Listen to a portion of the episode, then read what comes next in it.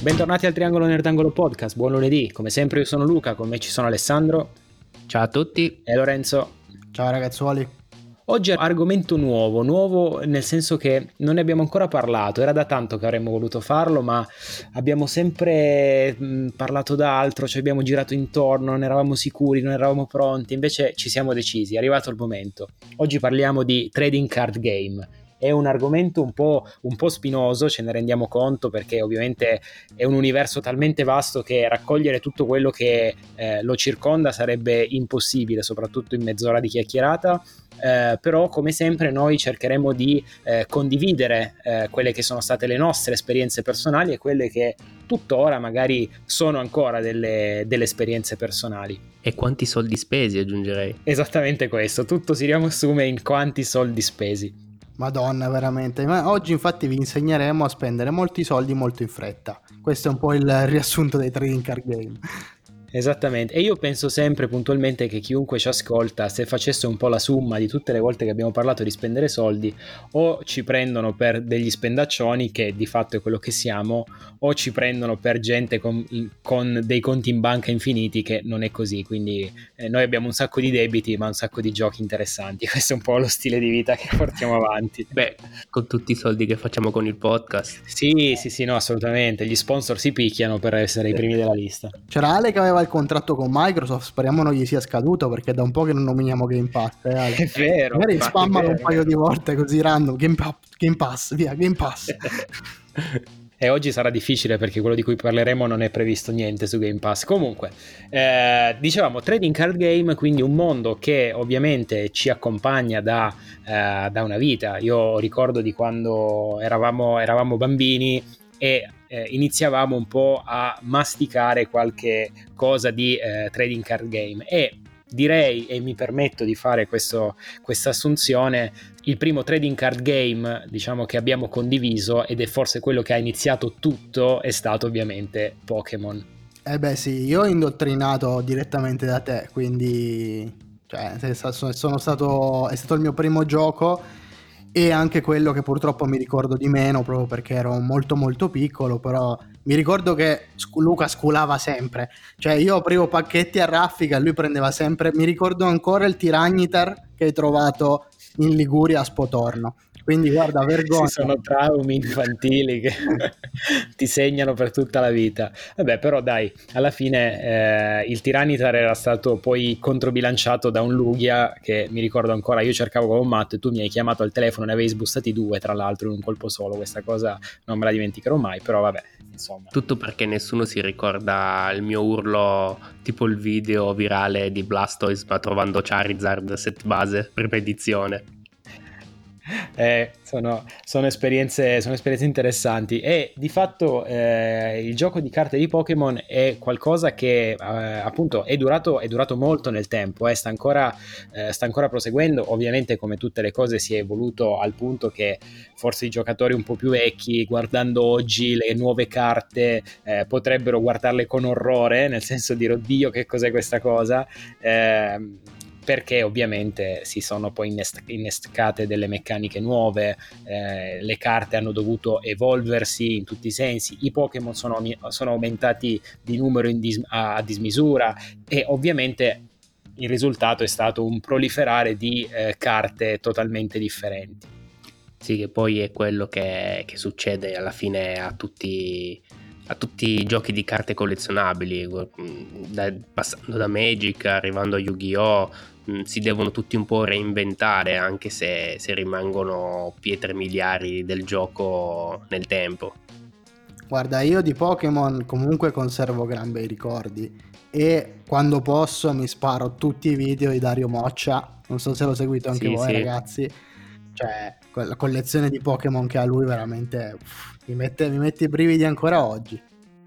Beh, io comunque nel cuore mi porterò sempre, parlando di Pokémon, eh, i pomeriggi passati in ludoteca con, eh, con, appunto te, Luca e mio cugino a, a giocare, a scalare le classifiche dei vari tornei eh, appunto che, che, faceva la ludoteca, la ludoteca stessa.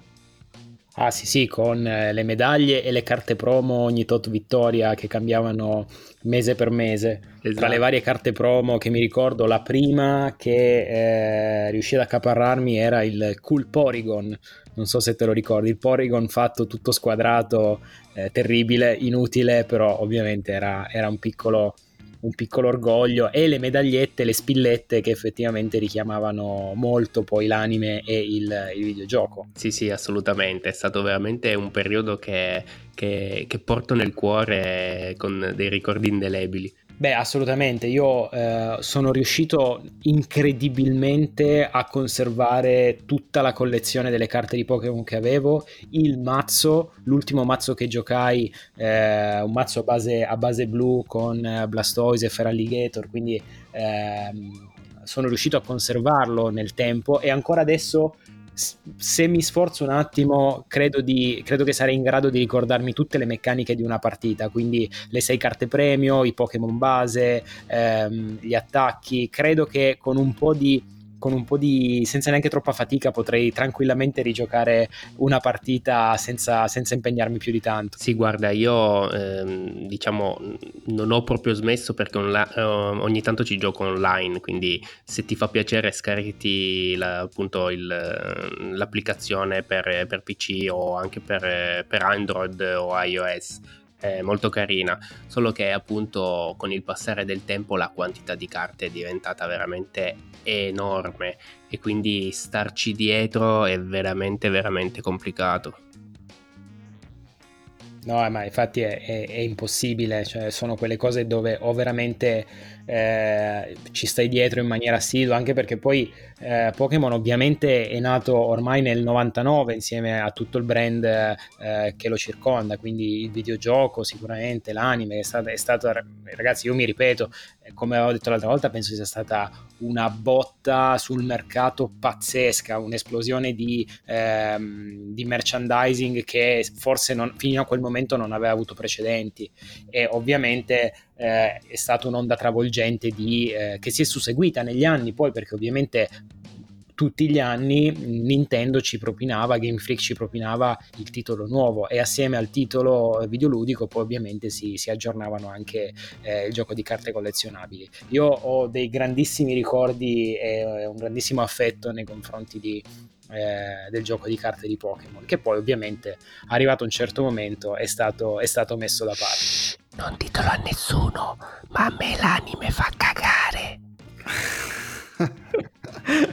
Vabbè, devi, devi, devi contestualizzarlo, dai devi contestualizzare. Vent'anni fa lo guardavi perché, perché, c'erano i Pokémon. Non l'ho mai visto.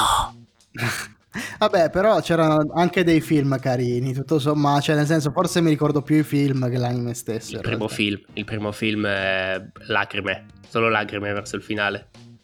Sì, Beh, sì. Anche, quello con, anche, quello con, Lugia non era male. Poi non so se sia vero, ma sembra che ultimamente si è girato un film dove addirittura nelle fasi finali Pikachu avesse iniziato a parlare con Ash. Ma vabbè, queste cose poi non so se sia vero se fosse stata solo una, una cazzata. Vabbè, ma raga, cioè, se andate a cercarvi quello, tutta la roba produzione animata, barra anche produzione cinematografica, purtroppo che c'è su Super Mario, vi mettete a piangere. Quindi è normale, va benissimo così, cioè, non è un problema però come diceva Luca a un certo punto abbiamo accantonato un po' no, la situazione Pokémon per passare a quella che è stata una delle fasi un po' più lunghe.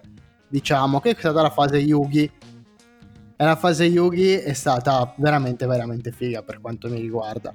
Oltre al fatto che appunto eh, rispetto al competitor che già al tempo chiaramente già al tempo è precedente era Magic Uh, aveva un aspetto più rivolto a un pubblico, non, non, voglio offendere nessuno, però chiaramente rivolto a un pubblico di età inferiore, non so come dire, le illustrazioni sono meno mature, c'è molto più stile cartunoso, animato e, e ave, faceva assolutamente effetto su di me, assolutamente, e quello fu il primo gioco effettivo di, di trading card game che io iniziai. E lì ci spesi Dio sa solo quanto a livello monetario perché veramente Yugi mi, mi, portava tantissimo poi il fatto che avessero inserito um, questi diversi livelli di rarità no? dove c'era in realtà era la stessa rarità che trovavi in qualsiasi altro gioco di carte, semplicemente scomposta.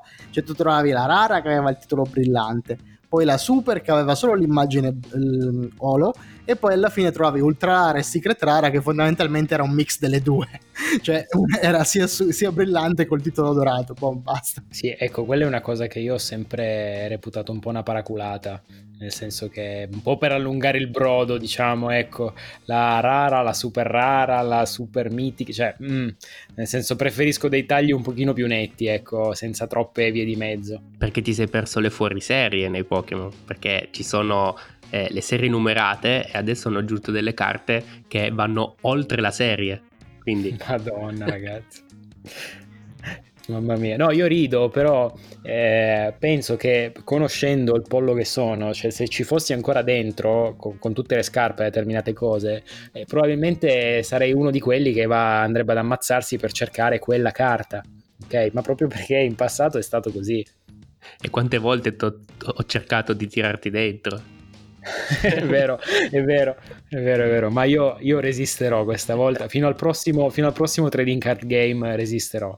No, Yugi, Yugi io ci ho giocato in realtà pochissimo, nel senso che è durato tanto, ma non sono mai andato a giocare fuori dall'ambiente domestico, quindi sicuramente ho giocato tanto insieme, insieme a Lorenzo, mi piaceva aggiornare, aggiornare il mazzo, eh, mi piaceva cercare una mia strategia, però eh, in realtà poi eh, anche quello per me è stata una cosa che non, non, ha mai abbandonato le mura domestiche, a differenza di Pokémon dove magari appunto, eh, come diceva Ale, andavamo lì alla, alla ludoteca a giocare, alla Lega, a fare, a fare il torneo e quant'altro. Ecco. Sì, anch'io sul, sul, tuo stesso filone, purtroppo ehm, ho comprato anch'io tipo lo starter eh, di, di Yugi, eh, però non, non, avendo nessuno con cui giocarci lo, lo, abbandonai subito.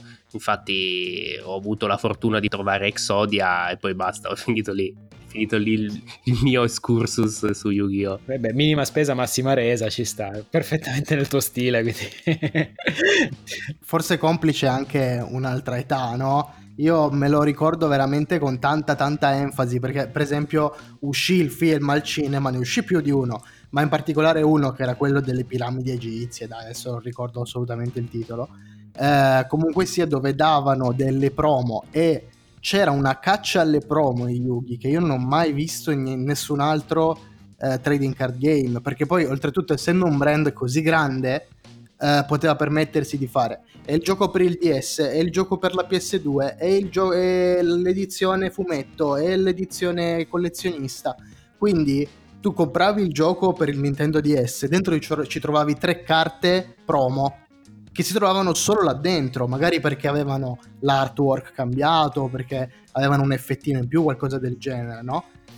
E, ed era una caccia con, totale a ste cavolo di promo. Era bellissimo, compravi tante volte il gioco solo per quelle e poi il gioco non lo giocavi. Sì, anche perché i giochi di Yugi, diciamo al netto di qualche perla rara, non è che fosse, ad esempio mi ricordo quello per Game Boy Advance era veramente ben fatto, il primo per Game Boy Advance, adesso non ricordo il nome, mi perdonerete.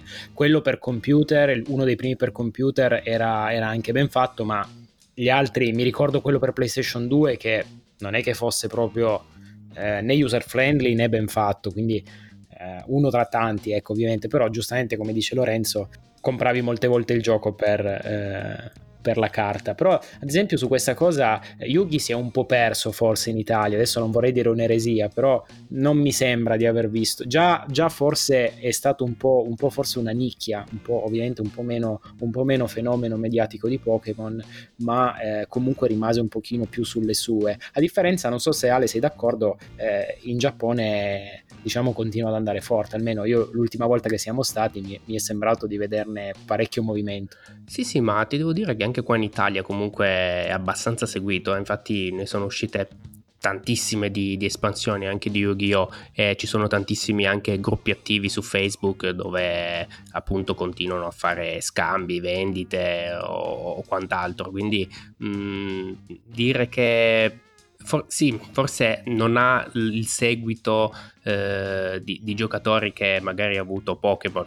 Escludiamo ovviamente Magic perché Magic è, è il numero uno e rimarrà il numero uno nei giochi di carte collezionabili e credo che nessuno, nessun altro tipo di gioco potrà mai spodestarlo. Però mm, devo dire che Yugi è abbastanza seguito. Ho un altro segreto. L'anime mi faceva cagare. No, no, Yogi non te lo passo, Ale, mi spiace. Cioè, Erano così belli i disegni, soprattutto io, i capelli del no, vabbè, però no, veramente c'ho troppo legame. Ascoltami, credi no. al cuore delle carte, ma se dopo quattro volte che peschi e non hai ancora pescato una terra, vaffanculo. una terra, cioè, peraltro. Vabbè, ma perché poi ovviamente il cuore delle carte da, da giocatori di Magic te lo porti anche al tavolo di Magic, eh. ovviamente, quindi quando inizi ad andare in mana fluido e mana screw, vai a cercare il cuore delle carte che puntualmente il cuore delle carte ovunque, in tutti i giochi di carte, anche a scopa. Assolutamente.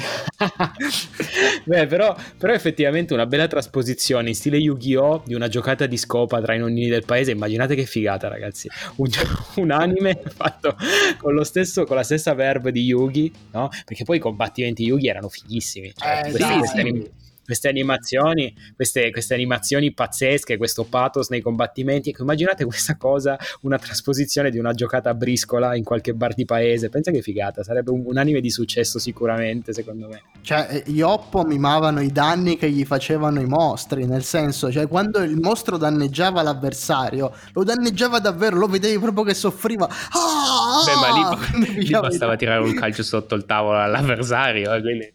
esatto. i tiri le carte.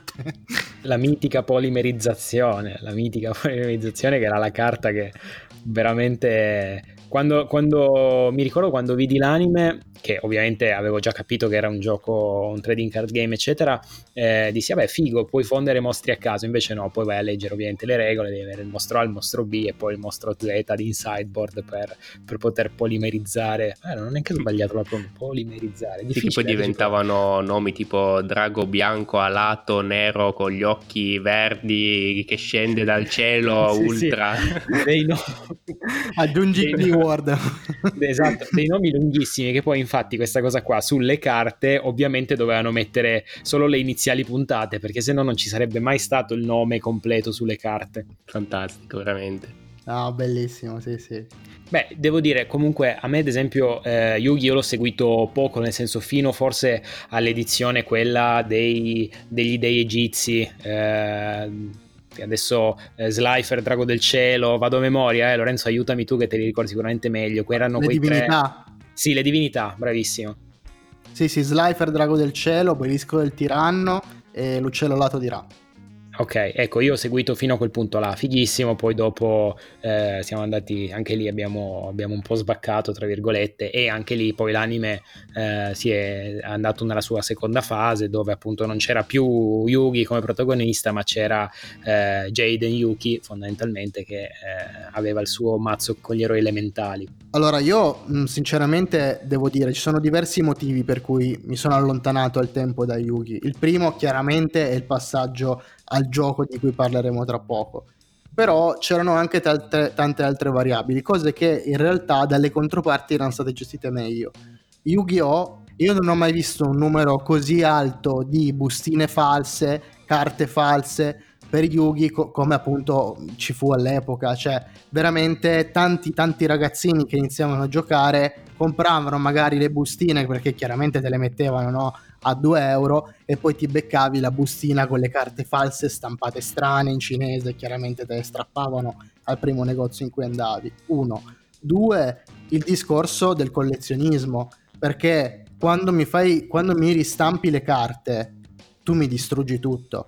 Se io sono un collezionista e ho pagato quella carta, magari uno cara perché è introvabile, due cara perché si gioca tantissimo, se poi me la vai a ristampare tu mi hai distrutto il collezionismo perché non è un gioco come Magic che ha 40 anni, è un gioco molto più recente, di conseguenza anche lì il confronto non, non, regge, no? Carta nuova, carta più vecchia. Beh, però c'è da considerare una cosa, anche in Pokémon c'è stata una ristampa, infatti nel 2016 per il ventesimo anniversario hanno fatto la ristampa del eh, set base, però per fortuna le, le, le vecchie carte avevano stampato prima edizione che alla fine è, quello che dà il valore alla carta, quindi tu avrai eh, il Charizard prima edizione del set base e il Charizard ristampa mh, mm, uscito nel 2016, con due valori comunque completamente diversi. Sì, ma poi vent'anni, cioè il ventennale ci, ci sta, fai la ristampa, ma sono passati vent'anni dalla prima stampa. Cioè il valore c'è lo stesso ugualmente. Se me lo fai a due anni di distanza non è la stessa cosa. No, no, certo, certo, diciamo che poi l'aspetto commerciale sicuramente è un aspetto che copre il, il 60-70% poi della, dell'aspetto diciamo del gioco in un certo senso, quindi come collezionismo, eh, come giustamente dici tu, se io inizio il percorso di andare a collezionare eh, questi prodotti se poi la casa eh, madre, a meno che tu non inizi a giocare proprio per il piacere di giocare, chi se ne frega, buon, buon, per te se la casa madre ti fa la ristampa, però al contrario se sei dall'altra parte della barricata è ovvio che ti girano un attimino in un certo senso. Anche perché alla casa madre non gli fotta niente diciamo mer- di questo mercato parallelo perché non gli entra in tasca nulla, quindi a, a, a lei interessa vendere le carte. Sì, però eh, ti sto parlando proprio anche di eh, operazioni da parte di Konami sbagliate, eh, una su tutte. Facevano le carte, no? Stampavano, ristampavano delle carte a bordo dorato. Il bordo dorato fondamentalmente significava che quella carta non poteva essere utilizzata nei tornei ufficiali, ma era la stessa carta che trovavi nelle bustine, ok? Perché l'hanno fatto? Perché così magari sì, chi se la voleva collezionare era molto più semplice reperirle. Ma confondi la gente, c'è quella a bordo dorato, c'è quella a bordo normale, ma quella non la posso utilizzare, questa sì. Quella costa 2 euro, quella ne costa 50, com'è possibile? E quella falsa. Cioè... esatto, sì, sì, sì, mandavi la gente fuori di testa, cioè proprio brutto, brutta comunicazione. Che tra l'altro veramente vendevano le bustine false nei, nei negozi, già me lo ricordo, perché mi pare di, aver, di averne anche di, di, di false. A voglia, ma stai scherzando? E poi Beh, al, mare, al, mare, in vacanza era, cioè, era categorico, eh? passava, passava la, passavi davanti alla bancarella, la bustina di Yuki, anche se sapevi la compravi falsa, ci scappava sempre. Beh, avrei preferito di no, eh, sinceramente, però. no, però sai, alla fine, eh, cioè, voglio dire, no, a quell'età lì, quando sei, quando sei un ragazzino non entri nell'ottica, non hai la lungimiranza di dire oddio sto comprando una roba che non ha valore, che non ha senso, a te ti interessa giocare, cioè ti compri il mazzo introduttivo eh, perché comunque ti fai la partitella con, eh, con gli altri amici o, o, con, eh, o, con, chi trovi, chi se ne frega se poi non sono carte, carte reali. Poi è ovvio che se lo fai col dolo, che c'hai già la mente sopraffina del truffatore che le compri per andarle a scambiare, cioè vabbè, chapeau, allora ok, a dieci anni è un carrierone, voglio dire. Ragazzi, ma io con mio figlio particchiare amicizia lunga, qualsiasi cosa a scatola conservata e ne riparliamo tra 20 e 25 anni. Eh. eh, qualsiasi cosa, eh, vedendo eh, tipo i camper delle micro machine con la scatola, tutte queste cose qua, meglio tenere tutto, il castello di Grayskull, ehi, dove andiamo? No, vabbè, ma se apriamo il capitolo del vintage, voglio dire, e hai avuto la lungimiranza di comprare qualcosa 20-30 anni fa e tenerla confezionata per chissà quale motivo, oggi veramente puoi vivere, non dico di rendita, ma insomma ci sono dei pezzi che valgono veramente bei soldi. Amore, papà ti ha fatto un regalo per la pensione. il giocattolo sottovuoto. Eh. Questo gioco devi tenerlo. Devo spiegare a un bambino di 6 anni: tipo, questo devi, te, lo, eh, te l'ho regalato, ma non devi aprirlo. Ma io perché prima ho fatto la battuta invece cambiando gioco del fatto che ha le minima spesa massima resa, ho detto è perfettamente nel tuo stile, perché quando abbiamo un gioco abbi- al quale ci siamo approcciati recentemente è stato Keyforge ehm, che è uscito nel 2018 e il primo mazzo che ci siamo comprati io ho preso una ho preso due mazzi uno per me e uno per Ale. Io sono arrivato a casa ho sbussato un mazzo che era buono per tenere fermo il tavolo e Ale ha sbussato oh ho sbussato il mazzo più raro del, più raro del meta con i quattro cavalieri dell'Apocalisse. Bravo. Bravo bravo complimenti e, e Keyforge, diciamo che eh, per essere sinceri, ok, non è, non è un, un, trading card game per come lo stiamo categorizzando, però perché non parlarne? Comunque fa parte della nostra storia eh, più recente e comunque per i primi momenti sinceramente ci aveva anche coinvolto abbastanza, specialmente a me e a te Ale che siamo anche andati a farci qualche partita appunto nei negozi eh, dove poi, dove poi si, si, si, giocano, si giocavano i tornei però poi non lo so, qualcosa si è rotto perché era un po' fuori, fuori dal, nostro, dal nostro radar. Sì, perché mh, mm, è carina l'idea del mazzo precostruito e tutto, però devi avere veramente una fortuna per far girare comunque il mazzo che hai trovato perché le combinazioni alc- alcune volte erano veramente ingiocabili, classi completamente antisinergiche che andavano una contro l'altra, eh, carte ripetute che ne so 3-4 volte che non ti, non ti, servivano a nulla, quindi era veramente una fatica. Poi i mazzi che avevano un, un, alto numero di vittorie incredibilmente schizzavano a prezzi folli tipo 70, 80, 90 euro considerando che ogni mazzo costava 10, 9,90. Quindi... Sì, perché per chi non conoscesse il gioco funziona così fondamentalmente. Hanno annullato il concetto di trading card game nel senso di ti compri la bustina e trovi delle carte. Ti prendi il tuo mazzo, il mazzo costa 10 euro, è già composto per giocare e quel mazzo lì è unico, ha un assortimento di carte unico, nel senso che sono sempre le stesse che ruotano grazie a un algoritmo però quel, la particolarità è che quel mazzo non può essere scomposto, quindi tu non è che puoi prendere una carta e prenderla e metterla nell'altro mazzo che ti sei comprato, no, il mazzo è così, nasce così e rimarrà per sempre così. Quindi fondamentalmente l'idea è non ti compri più la bustina per beccare la carta buona, ti compri il mazzo per beccare l'assortimento corretto di carte o comunque il più efficiente, ecco, mettiamola così. Sì che comunque la fortuna era un mazzo decente su 10 mazzi, eh. io ho 7-8 mazzi e, devo dire che a parte quello dei quattro cavalieri ancora un altro è buono e poi ne ho un terzo che me lo sono comprato io per i cavoli miei perché aveva un alto uh, range di, di, vittorie. Dopo aver speso quasi 100 euro di mazzi ho detto basta, me ne compro uno che mi piace con le carte che voglio io e sono a posto. Dopo un po' ti, ti, ti passa veramente la voglia. Sì, più che altro è che è stata completamente annullata la, la, la sezione di deck building, quindi diciamo la, il bello di un trading card game è anche proprio costruirsi il mazzo, poi al netto del fatto che uno abbia la possibilità di comprare o meno la carta singola, però mh, proprio il, il, deck building è il cuore un po' di questi giochi. E Keyforge si è provato a mettere un po' a metà strada tra eh, un, un, gioco, un trading card game e un gioco da tavolo, dandoti come dicevate voi questi mazzi precostruiti che tu non sai cosa compri, non sai cosa c'è dentro, non possono essere modificati, il pool di carte iniziale erano quasi 400 carte che con questo algoritmo hanno, avevano prodotto una combinazione, non voglio dire una fesseria, di un milione di eh, combinazioni diverse e uniche. Forse anche di più. Eh, adesso non ricordo i numeri esatti, però in realtà ridendo e scherzando, adesso eh, a luglio dovrebbe uscire la quarta la quarta espansione che aggiunge eh, 250 e più carte mh, al netto di quelle che sono state le due espansioni precedenti dove hanno portato 200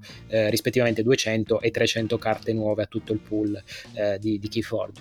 Uh, Keyforge uh, personalmente appunto mi ripeto mi è piaciuto inizialmente poi però sono d'accordo al 100% con Ale dopo un po' si è, si è, un po' spenta si è un po' spenta la magia perché si è un po' rotto il giochino del compra il mazzo sono solo 10 euro comp- trovavi 9 volte su 10 dei chiodazzi allucinanti e, e quello era un po', un po', demotivante ecco, in un certo senso anche perché poi la skill del giocatore diciamo che forse era un 70-30 uh, 70 a favore del mazzo 30 per quanto riguarda la skill del player. Non so se azzardo delle cifre così mi beccherò le mie conseguenze di queste affermazioni ma la percezione è sempre stata questa.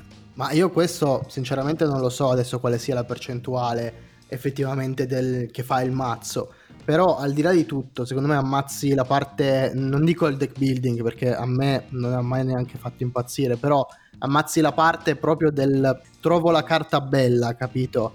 E allora a quel punto non ha più senso, non c'è il deck building, non c'è il trovo la carta bella, sì, compro 7, 8, 9 mazzi, poi non so chi va avanti sinceramente, oltre a quelle cifre lì, ma perché non hai la spinta, capito? Secondo me da un certo punto di vista. Oltre che ancora sembra avere una struttura proprio a livello di roadmap, no? di progressione nel futuro di questo gioco non molto chiara perché non si capisce se ci siano dei formati.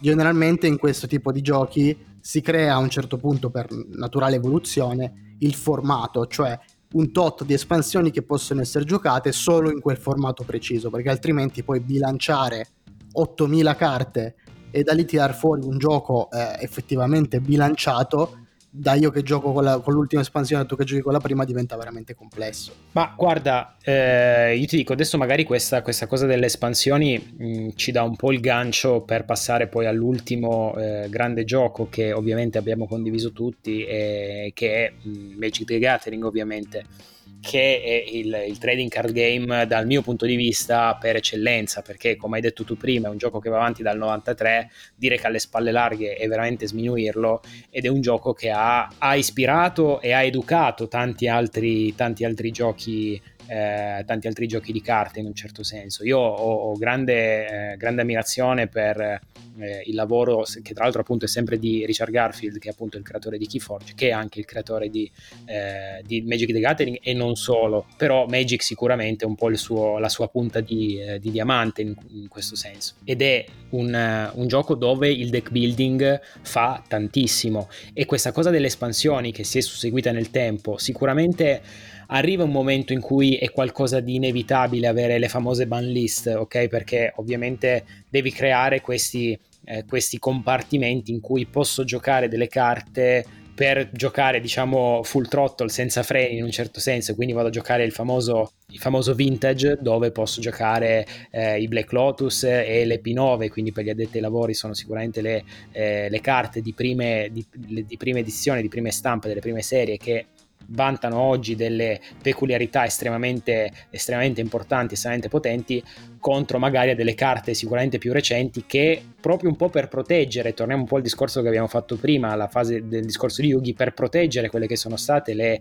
le esclusività e le stampe delle carte originali, a volte strizzano l'occhio, provano ad avvicinarsi, ma non abbiamo mai trovato delle ristampe spu- così spudorate, ecco, in questo senso. No, però Lu, non posso accettare come hai introdotto senza pathos le P9. Allora, ragazzi, le P9 sono un po' come le divinità egizie per Yugi o Exodia e quant'altro, però di, secondo me è meglio. Le P9 sono le Power 9, ovvero le 9 carte più forti del gioco, più forti e più rare del gioco, ok? Andatevi, se conoscete Magic e non conoscete le P9, andatevi a leggere gli effetti delle P9. Oltre a illustrazioni stupende, vintage e appunto carte, a essere carte introvabili perché eh, quella che ti costa di meno ti costa 400 euro, sono carte fortissime che al meta di oggi praticamente lo prenderebbero, lo spezzerebbero in due, quindi è ovvio che non te le facciano giocare, però ha una il, la, diciamo Magic the Gathering come gioco ha una parte di collezionismo che secondo me ad oggi è raggiunta come trading card game. Sì, sono le divinità di Yugi, ma senza i capelli di Yugi, praticamente. sì, che poi fondamentalmente più della metà è roba che dà mana, quindi... Devi spiegare quanto, quanto è importante quel dar mana eh. a, quella, a quel turno e quant'altro, cioè... È come partire con, con Charizard e 4 energie a fuoco assegnate. Sì, è come, un po' come partire con Exodia in mano, mettiamola così. Eh. Beh, diciamo che, eh, diciamo che sicuramente eh, per tornare un pochino al discorso, appunto la questione di compartimentare i tipi di gioco credo che sia sicuramente inevitabile per avere un, un, una forma di gioco equilibrata, anche se ammetto che sono eh, più un grande fan di eventuali ban list piuttosto che di eh, formati estremamente compartimentati. Eh, il famoso formato che c'era quando qualche anno fa, che c'era l'esteso, quindi prendeva le ultime edizioni, andava scavando un po' indietro nel tempo, il modern che prende eh, quelle un pochino più recenti, il blocco che prende solo le carte dell'ultimo blocco di espansione. Mm, diciamo che ecco, queste variabili non sono un grande fan, sono, sono, sicuramente più a favore della divisione vintage, anche se non ci ho mai giocato, eh, ma per una questione di prezzo ovviamente, eh, e della versione legacy che diciamo ti dà un pochino più di libertà di, di movimento ecco puoi andare a pescare carte dalle più eh, dalle, dalle, versi- dalle, espansioni più, anche più lontane eh, al netto sempre di non andare a inserire quelle carte che come abbiamo citato le P9 sono esageratamente eh, scorrette in un, in un formato del genere. Io invece in Magic eh, sono, sono, arrivato veramente tardi, infatti mi avete tirato dentro eh, tu Luca insieme a mio cugino eh, ed era il, se non sbaglio, 2016 perché il mio primo mazzo era il Commander di Breia. Quindi, se non, se non mi ricordo male, era proprio Commander 2016 il periodo, esatto. giusto? Esatto, sì, sì. E, ehm, e, da lì fu amore puro e pazzia. Tant'è che comprai subito il box di quel periodo che era ehm, le, eh, Calendash. È vero, è vero, è vero. Sì, ecco, anche Commander, anche Commander è stata una, una, una, variante sicuramente più eh, particolare che meritava un suo spazio. Sì, sicuramente parlando da profano, il, diciamo, il, il sistema che, che, mi è piaciuto di più è sicuramente il Commander, poi susseguito da, dal Brawler che, che, è una sorta di, di appunto Commander ma di 60 carte che segue il formato standard queste, queste, sono per me le, le, due punte di diamante di Magic. Poi sicuramente ci sono altre mille versioni eh, che non ho avuto modo di provare eh, però queste, queste, due in particolare mi, mi, hanno veramente fatto passare ore e ore sul, sul, deck building, sul trovare il generale più adatto, la sequenza di colori che mi, mi piaceva di più. Quindi eh, tu lo sai benissimo, Luca, quanto, quante ore passavo a, a inventarmi dei, dei commander e quanti ne ho fatti. Sì, sì, penso che avresti avuto buone chance di entrare alla Wizard eh, mandando come, come, deck builder in un certo senso. Ah, sicuramente è stato uno dei giochi che mi porterò sempre nel cuore. E tornando al discorso del quanta roba ho in testa, ogni tanto mi rendo conto che già solo di Magic in testa ho un catalogo completo di tutte le carte esistenti fino all'espansione in cui avevo giocato io. Perché poi il bello è questo quando entri così tanto in un gioco così espanso, così immenso, no? Arrivi ad avere una conoscenza tale sul gioco che mm, ti, cioè, conosci completamente il mondo, no? Tante volte quando eravamo chiaramente, come dire, stavamo ancora combattendo come dei guerrieri con i mazzi di Magic, eh, tante volte prendevi e facevi un mazzo nuovo e non avevi neanche bisogno di leggerti la strategia del mazzo, eh. avevi talmente tanta conoscenza del gioco che già sapevi cosa dovevi fare. Come appunto io poi parlo sempre di collezionismo perché è quello che mi piace di più, ma la bellezza lì è stato il primo gioco veramente dove fai fatica a trovare le carte. Cioè, proprio perché giocavamo informatica, utilizzavano carte uh, di edizioni molto molto antiche, trovarle era un casino, cioè c'era sempre o la carta eh, super, uh, super costosa che aveva solo il tizio che vive in cima alla montagna, eh, oppure c'era la carta sbeccata e te la dovevi beccare così, però comunque ti costava 70 euro e ti stava sulle palle. Cioè, que- queste cose qua, capito? Anche perché starci dietro è veramente duro, eh, perché eh, ormai viaggiamo su un'espansione ogni quasi sei mesi, escludendo i vari deck eh, come possono essere Commander o roba varia, perché ormai i ritmi di uscita sono quelli. Sì, sì, sì, e oltretutto anche i prezzi, perché noi abbiamo iniziato a giocare nel 2007 e i prezzi erano accessibili, nel senso che quando trovavi la carta cara era una carta che costava 20 euro l'una. Sai, sì, erano soldi, ma comunque lavorando è ovvio che le spese non erano tantissime, quindi potevi permetterti di fare qualche spesa in più. Oggi la stessa carta che all'epoca costava 20 euro ha tranquillamente quadruplicato il suo, eh, il suo prezzo, quindi diventato anche un mondo in un certo senso inavvicinabile. Io mi ricordo benissimo, c'è stato proprio un momento in cui da un giorno all'altro i prezzi sono, sono proprio schizzati alle stelle, a, a, a, valle di un evento che aveva raccolto un'utenza inaspettata, un, un, torneo che aveva raccolto un'utenza inaspettata e nel giro di poche settimane i prezzi hanno iniziato a levitare e da lì a poco non, non hanno mai più fatto marcia indietro, se non salvo qualche appunto qualche, qualche sbavatura, qualche magari ristampa inaspettata, ma ripeto sempre nel rispetto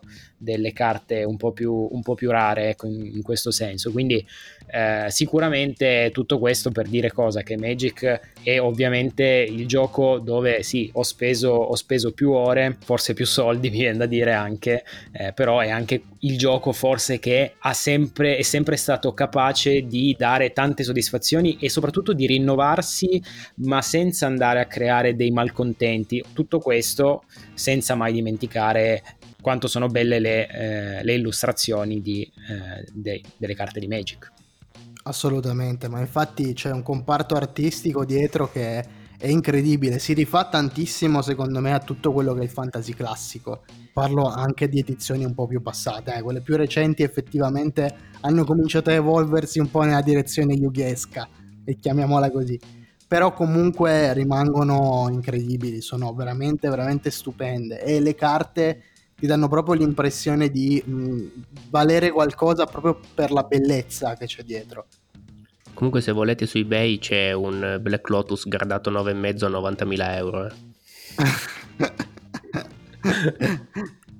ma poi ragazzi, ma poi un gioco che ti regala l'emozione, perché questa è proprio emozione pura, no? L'emozione di farti un mazzo, spendere così eh, sull'unghia 250 euro di mazzo uscire dal negozio, tornare a casa e il giorno dopo guardare la nuova ban list della Wizard e sapere che il tuo mazzo non si gioca più. Cioè, è proprio qualcosa di incredibile, non lo puoi descrivere, capito? Oppure comprare un commander e vedere nella ban list è stato bannato il tuo commander, oh, hai fatto un mazzo tematico su quello e tu me lo banni. Io ho Breya e quello vampiri, e, e come si chiama Edgar Markov lì. Ah, co- collezioni mazzi bannati, bello. Sono tutti sì, e sì. due bannati, come, come si fa? Eh vabbè, beh, puoi goderti l'artwork, dai. Ragazzi, l'anime mi ha fatto cagare. Ah no, scusate, scusate, scusate, ho sbagliato.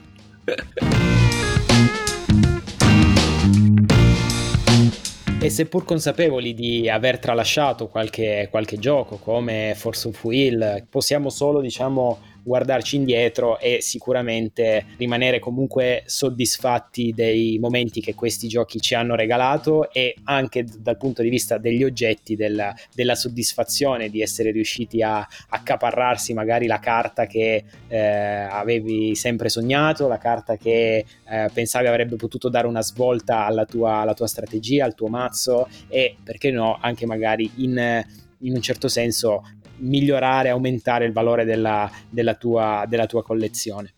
Noi come sempre vi ringraziamo per uh, averci ascoltato, speriamo di avervi tenuto compagnia e come sempre speriamo di avervi strappato un sorriso o perlomeno di avervi fatto incazzare. Ci sentiamo la prossima settimana. Ricordatevi sempre il follow e se volete di seguirci sui nostri social Facebook e Instagram. Oh Ale, questo lo faccio per te. Playtime is over, Kaiba. Yu-Gi-Oh!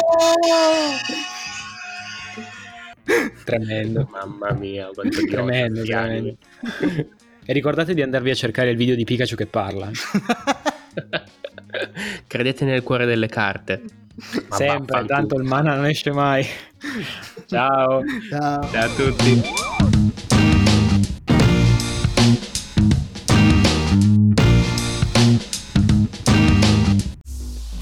Macy's, discover big savings on fashion and home essentials. Keep warm and stay on trend with specials on coats for him and her, 60 to 65% off. Get 25% off women's shoes for any weather. And refresh your space with select Charter Club bedding and bath collections, now 50% off. Plus, Macy's Star Rewards members earn on every purchase except gift cards, services, and fees. More at Macy's.com slash star rewards. Savings off sale and clearance prices, exclusions apply. With Metro by T Mobile, your hard earned money goes further. This tax season, there's zero fees to switch. Enjoy Metro's lowest price, just 25 bucks a line for four lines. Plus, get four free Samsung Galaxy phones when you switch. Now that's the best deal in wireless. Metro by T Mobile, empowering you to rule your day. All lines lose promo rate if any deactivates. No fees on select phones. Limit one per line with eligible port. Excludes sales tax. Limited time offer. Additional terms apply. See metrobytmobile.com.